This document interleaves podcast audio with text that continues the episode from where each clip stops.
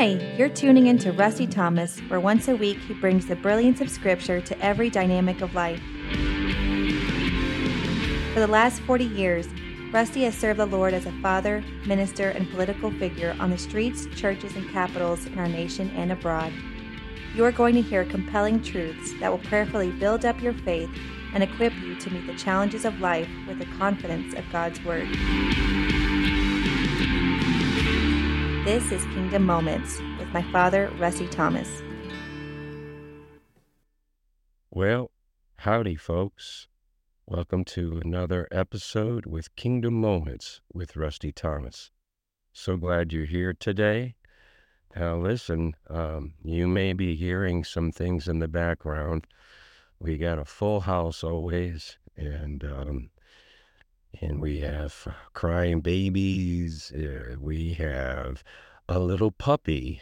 One of the things I promised my family is once we move to Florida and get our own home, we were going to get a puppy. And sure enough, we got an Australian sheepdog in our midst. And this dog has been yapping. So if that comes across, I'm so sorry. But, you know, it's life.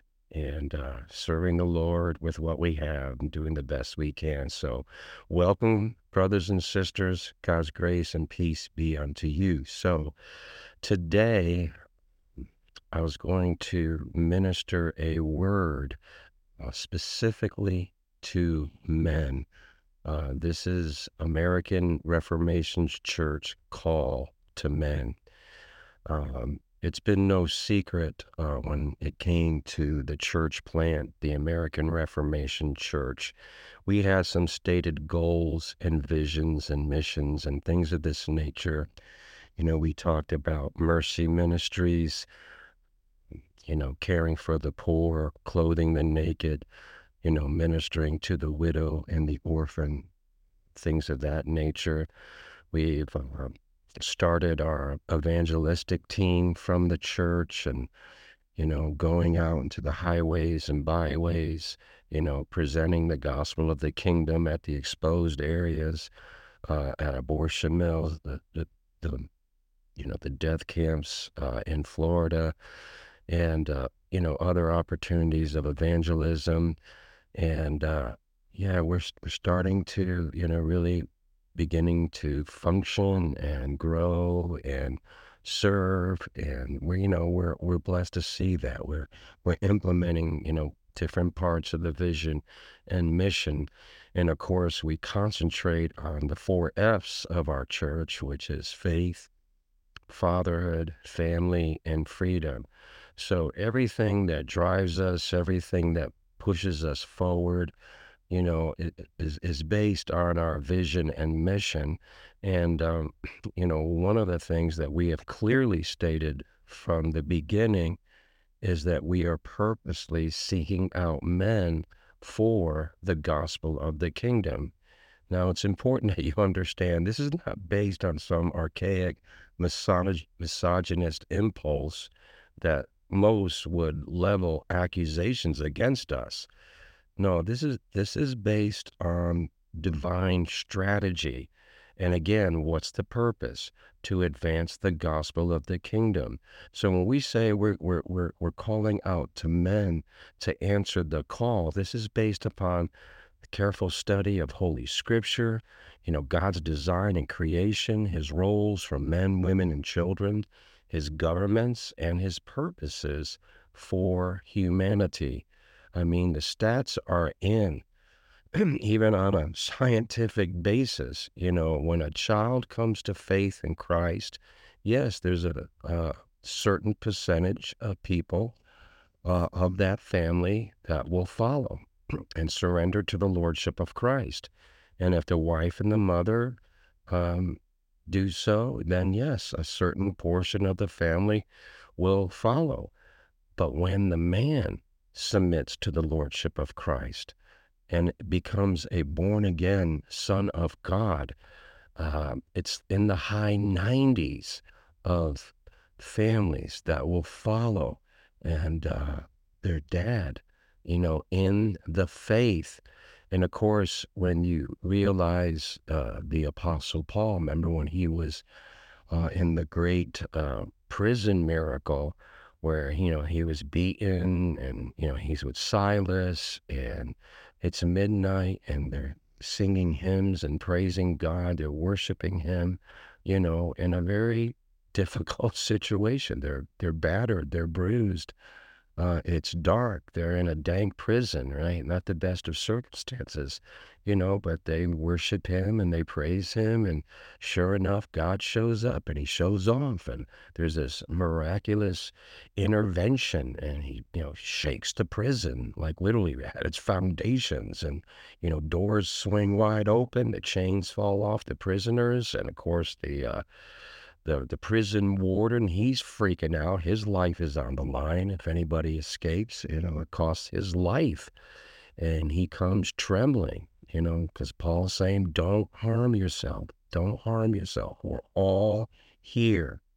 And he comes trembling on his knees and, you know, basically asks the, you know, $1 million question, what must I do to be saved, right? And, you know, Paul ministers the gospel to him, and sure enough, and Paul assures him, you and your household shall be saved.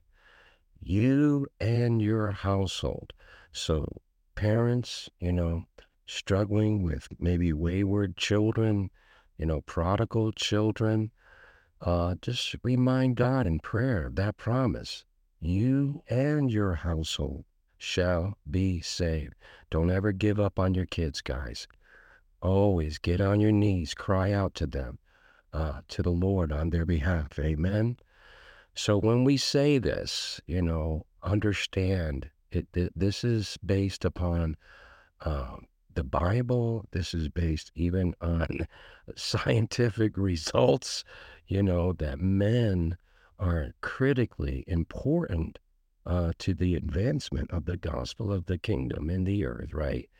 And so I do want you to also temper that, with the understanding that men in God's kingdom, or when it comes to God's love or care, they are not superior in any wise to women or children. It's just true. It's just a fact that if men return to their duties and responsibilities after becoming partakers of God's salvation, it automatically brings blessing, love, care, protection, and provision for women and children and their need to thrive. And wouldn't that be awesome? Wouldn't it be great that if our children heard that joyful sound once again? The scripture says, happy are a people when this happens, right? Blessed are this kind of manifestation in our homes, and we desperately need it in these days. So whatever kingdom, the kingdom of God or the kingdom of darkness that captures the men of their culture and nation to a very large degree, powerfully impacts and controls the future. Now, there are many who have weighed in on this issue, particularly with young men being raised in this culture. One of them is Jordan Peterson. And a while back, he did a video challenging Christian churches about the plight of manhood in today's culture.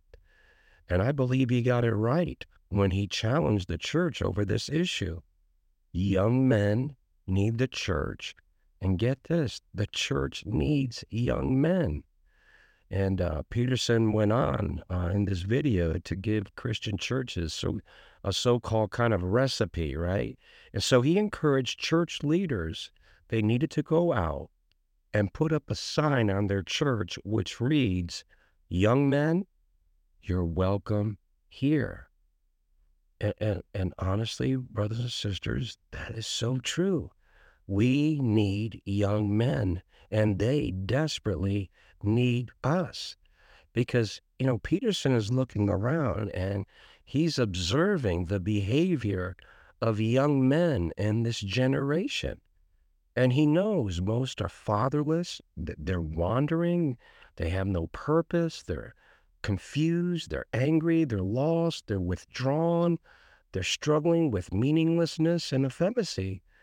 And so the question that must be answered is, why do most young men no longer look to the church and to God for their masculine identity, while at the same time they're being disenfranchised by our feminized nation and culture, right? This is a real problem.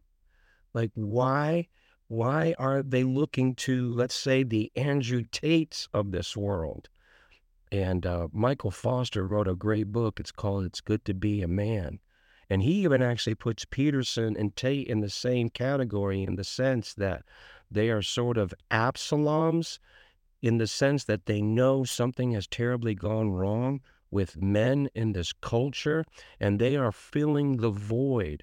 So instead of David, providing the example for, biblical masculinity and biblical manhood, you got this Absalom, this usurper, who both say some really good and accurate things about the plight of masculinity and femininity in this nation, but they're not necessarily giving biblical counsel or truth or principles to guide young men. And so, I've been wrestling with this and thinking this through, and I just started to recall in my mind, just in history, how men called other men, to action, right? To challenge them, to inspire them, and, to go on great adventures, right? And believe me, serving the Lord Jesus Christ, advancing the gospel of the kingdom, is probably the greatest venture of all. And it does take thinking, yes, and it does take prayer, but we also have to act upon our beliefs. Faith without works is dead, and we are to be a people zealous for good works, that our light so shines before men that they see our good works. And what's the purpose? We want God the Father, God the Son, God the Holy Spirit to receive great glory.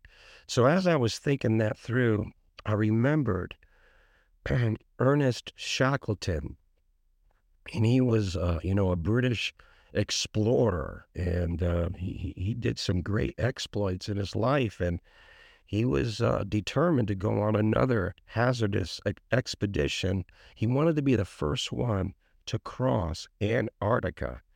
And so he puts out an advertisement in a newspaper. And I want you to listen to this. Listen, like, there's nobody today that would put out an ad, with this kind of verbiage, this kind of language. But, men were different back then.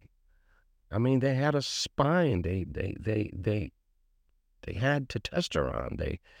They were more aggressive. They wanted to explore. They wanted to invent. They wanted to conquer. They were wired and conditioned in a totally different than what we are producing.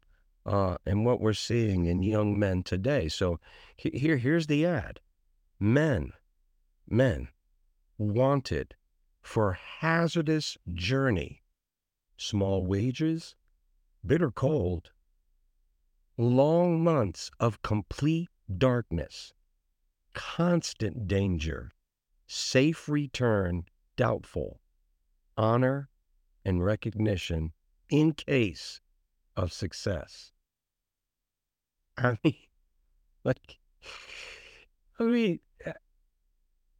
You put out this advertisement, right? And here's the thing.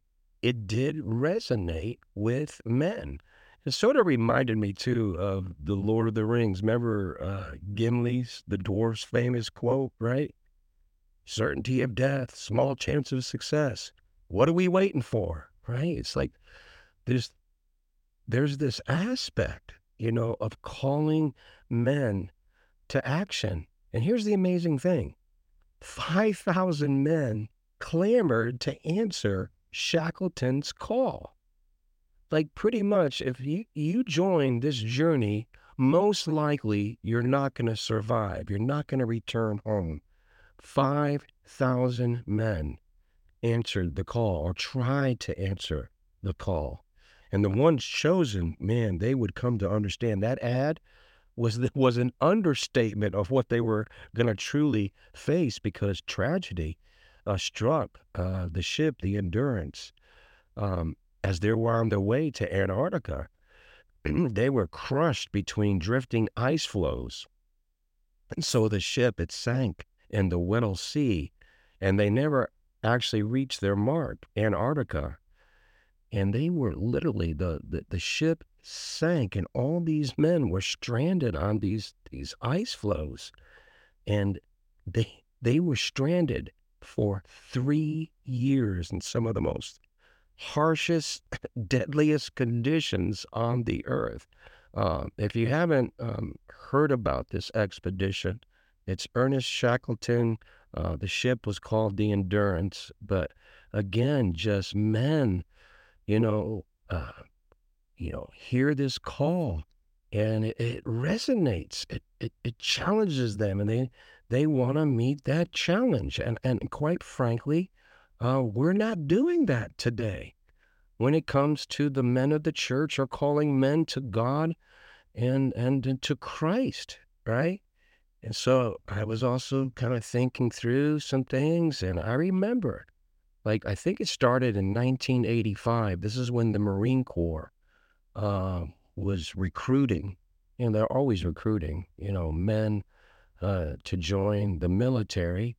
And the Marine Corps, they're like a step above, right? And so, they did this commercial announcing they were looking for a few good men that had the mettle to be Marines. And this commercial was, it was pretty intense, because they were using like raw metal, right, that represented like a recruit to the Marines, right? This raw metal, and then fire, and hammering that raw metal, right, through fire, through hammering, this raw metal becomes a sharp sword, that a Marine carries. And I gotta tell you, that kind of appeal resonated with young men, right? When they saw that, they were challenged to their core, and then they wonder, do I have what it takes to be a Marine, right? And so, these people are tapping into that. And there are some men, when they see it, they go, yep, I'm going to go for it. I'm going to see. And I'm going to submit to this kind of rigorous training to find out who the heck I am and what kind of man I'm going to grow up to be. Amen. And I was just also thinking through, even in history, like men like William Wallace, right? The great Scottish freedom fighter, who, by the way, not only has monuments in Scotland, he has monuments in other nations of the earth. And of course, Mel Gibson did the movie Braveheart.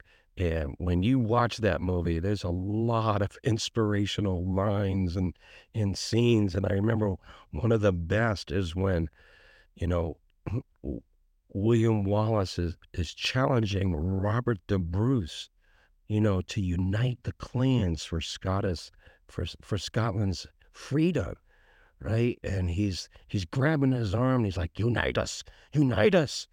And of course, Robert the Bruce is, being influenced by his evil father, and who's cutting deals with England and usurping what Wallace is trying to do, in Scotland to free them from the tyranny of England. And so, Robert the Bruce is kind of pushing back, and finally Wallace says to him, "Men, don't follow titles. They follow courage. They don't follow titles. They follow courage. And then, of course, you had that incredible scene where they're arrayed in battle, and England's on one side, Scotland's on the other side. And then the Scots, you know, they're just farmers, man. You know, they're not experienced soldiers like the English were, you know, trained, you know. And they see the massive army arrayed against them. They get cold feet, and, you know, they want to take off. They want to run for home. And then here comes William Wallace, you know, on his horse, and he's challenging them to stay, you know. Don't run, you know, stand your ground kind of thing, right? And so he makes this, like, famous speech in the movie. He goes, "I fight and you may die. Run and you live, at least a while. And dying in your beds many years from now, would you be willing to trade all the days from this day to that for one chance, just one chance, to come back here and tell our enemies that they may take our lives, but they will never take our freedom," right? And, you know, there are times, like, where certain men, you know, it's like it's in their bones, it's in their guts, right? It's a part of their soul. And when they shout it, when they speak it, it just, boom, it resonates in the hearts of other men. And that's throughout the Bible and throughout history. Men, you know, inspiring other men to courage, to bravery, to be strong and do great exploits in the name of the Lord. Even God himself challenged Joshua. And if you remember that scenario, Moses, the old lion, is gone. And he's gone at a pretty intense part of Israel's journey from Egypt going into the promised land. I mean, they're on the threshold of entering the promised land, and the old lion is gone. God told Moses, go up in the mountain, lie down, and die. And Moses, of course, obeys, right? He does get a glimpse of the promised land, but Moses had invested a lot of his leadership and discipleship into Joshua, okay? He poured into his life, and he was preparing him for this time where he was going to step down, and Joshua was going to have to go further up and further in. And it's a daunting task. Moses is dead. That's a serious blow to the morale of Israel as they're going into the promised land. Yeah, they gave God and Moses a lot of grief, a lot of grief. In fact, they went back and forth. You know, look, I can't do this anymore. Or Moses, get out of my way. I'm going to kill them, right? I mean, it was just this back and forth thing between Moses and God, struggling, you know, to lead this nation and fulfill the promise of bringing them into the land, right? I mean, it was incredible drama going on, right? And Joshua, he has to inherit all this.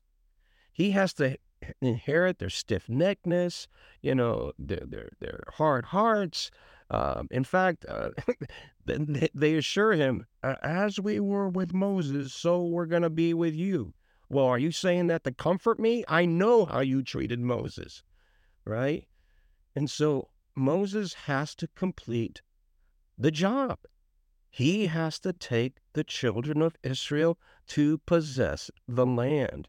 This is a daunting, serious task, and he is filling huge shoes, huge. And here comes God, and he says this to him over and over again. And believe me, when God repeats himself, it's not because he has a stuttering problem. He is trying to re-emphasize how important this is. It's like when Jesus says, verily, verily, or truly, truly, he is saying, you know, listen up, I'm about to drop a nugget on you. I'm about to impart wisdom. You know, open up your ears and be careful not only what you hear, but how you hear. And so here's Joshua, and God comes to him. He says, have not I commanded you? Be strong and of a good courage. And brothers and sisters, that is true when God speaks to men, especially in covenant. He presupposes strength to men. In 1 Corinthians 16:13, you know, watch, you know, be firm in the faith, be strong, right? Quit ye like men, right? He's commanding men to be strong. And that's just strong spiritually. Men, listen, we are out of shape. We don't have the mental toughness. We don't have the sinews in our bodies anymore. We have been so feminized and made weak in our bodies. We don't have the toughness of mind to handle the rigors of life anymore. You know, our bodies are weak. Our minds are weak. You know, our bodies are sick, right? We're overweight. It's just like there's been forces that has just been assigned to just extract the strength out of our bodies, our minds, and our spirit. And here is God saying, be strong and of a good courage. Do not be afraid, nor be dismayed. Now, why would God say that to Joshua? Because everything he's thinking, everything he's facing, every challenge set before him is screaming to be fearful, to be dismayed, you know, to struggle intensely. He says, for the Lord your God is with you wherever you go. And in other portions, he's just said, hey, listen, look to my word. Look to my commandments. Look to the truth. Don't ever let them go. You know, and I'm going to be with you. I'm going to be with you. And understand that, brothers and sisters, we have that promise from Almighty God that He is in us, that He is with us, and that He is for us. And if He's for us, who can stand against us? Amen? And so, this kind of inspirational call that God gives to men and that men throughout history have given to other men, it has to make a comeback in this generation. I believe it's critically important for the future and hope of our children and our grandchildren. So that kind of leads us to the two types of men that we are calling to the American Reformation Church. And this is a call. Do you have ears to hear? Well, the first kind of man we're looking for is able men, capable men. We are looking for men of God who are done playing church and really want to be the church. We're looking for men whose families are in divine order and their economic status is stable. See, we need older men to be an example to younger men. And we want these men to follow the example of the Lord, who is a father to the fatherless. You know, we have to understand the generation that God has placed us in as His people, as His bride, His church, His army in the world. There is a huge father wound, a huge father hurt. That's why these young men are wandering, lost, and withdrawn. They're giving up on their manhood. They just bang their head against this feminized nation and saying, what's the use? If I try to be a man, they hate me for it. They criticize me for it, right? And so we're needing men who has that heart that desires to be a father to the fatherless, men who will exemplify the Christian faith and be willing to disciple and mentor young men.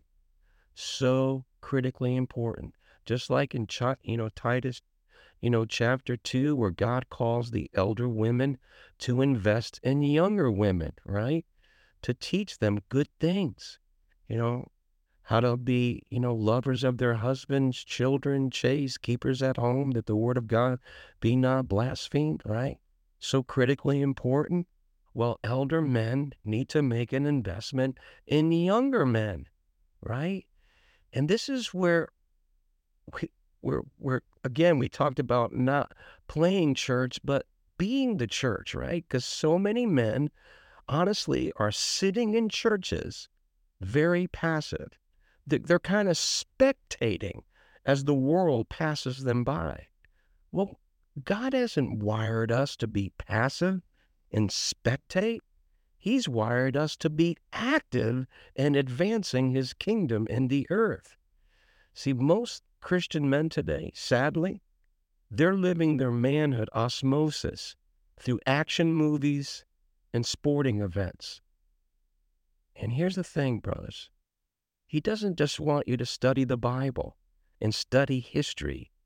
He wants you to make redemptive history.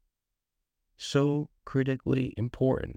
And the Bible tells us those who know the Lord shall be strong and do exploits.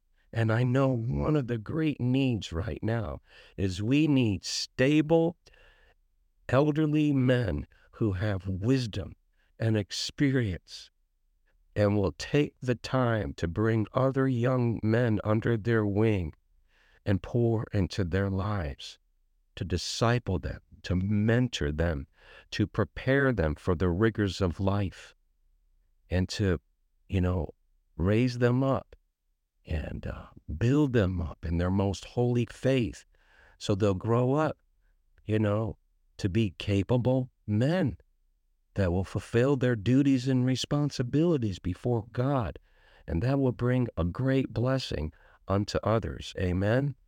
And so we need those kind of men. Right?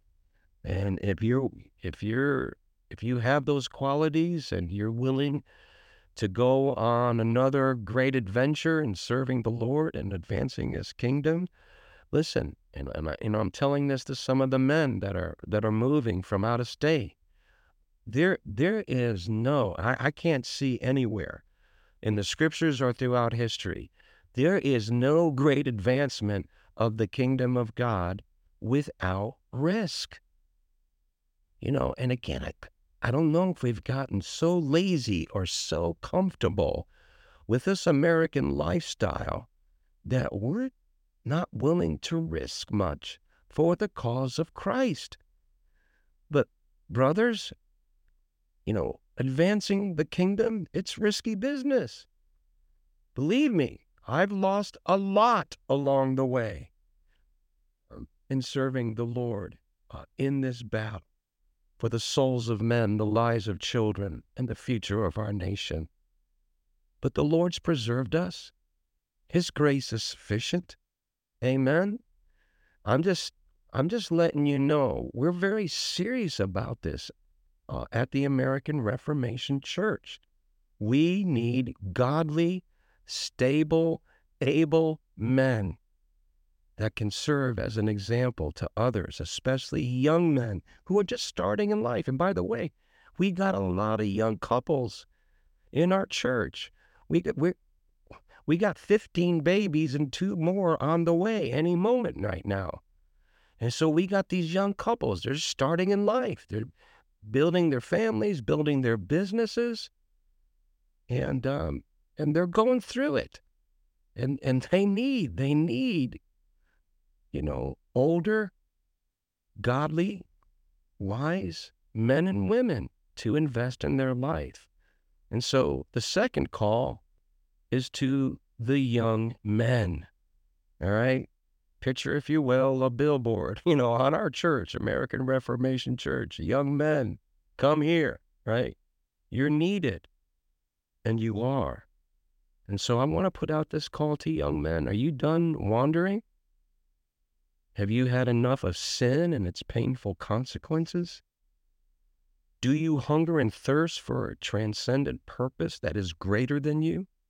Something worth living for? Something worth dying for?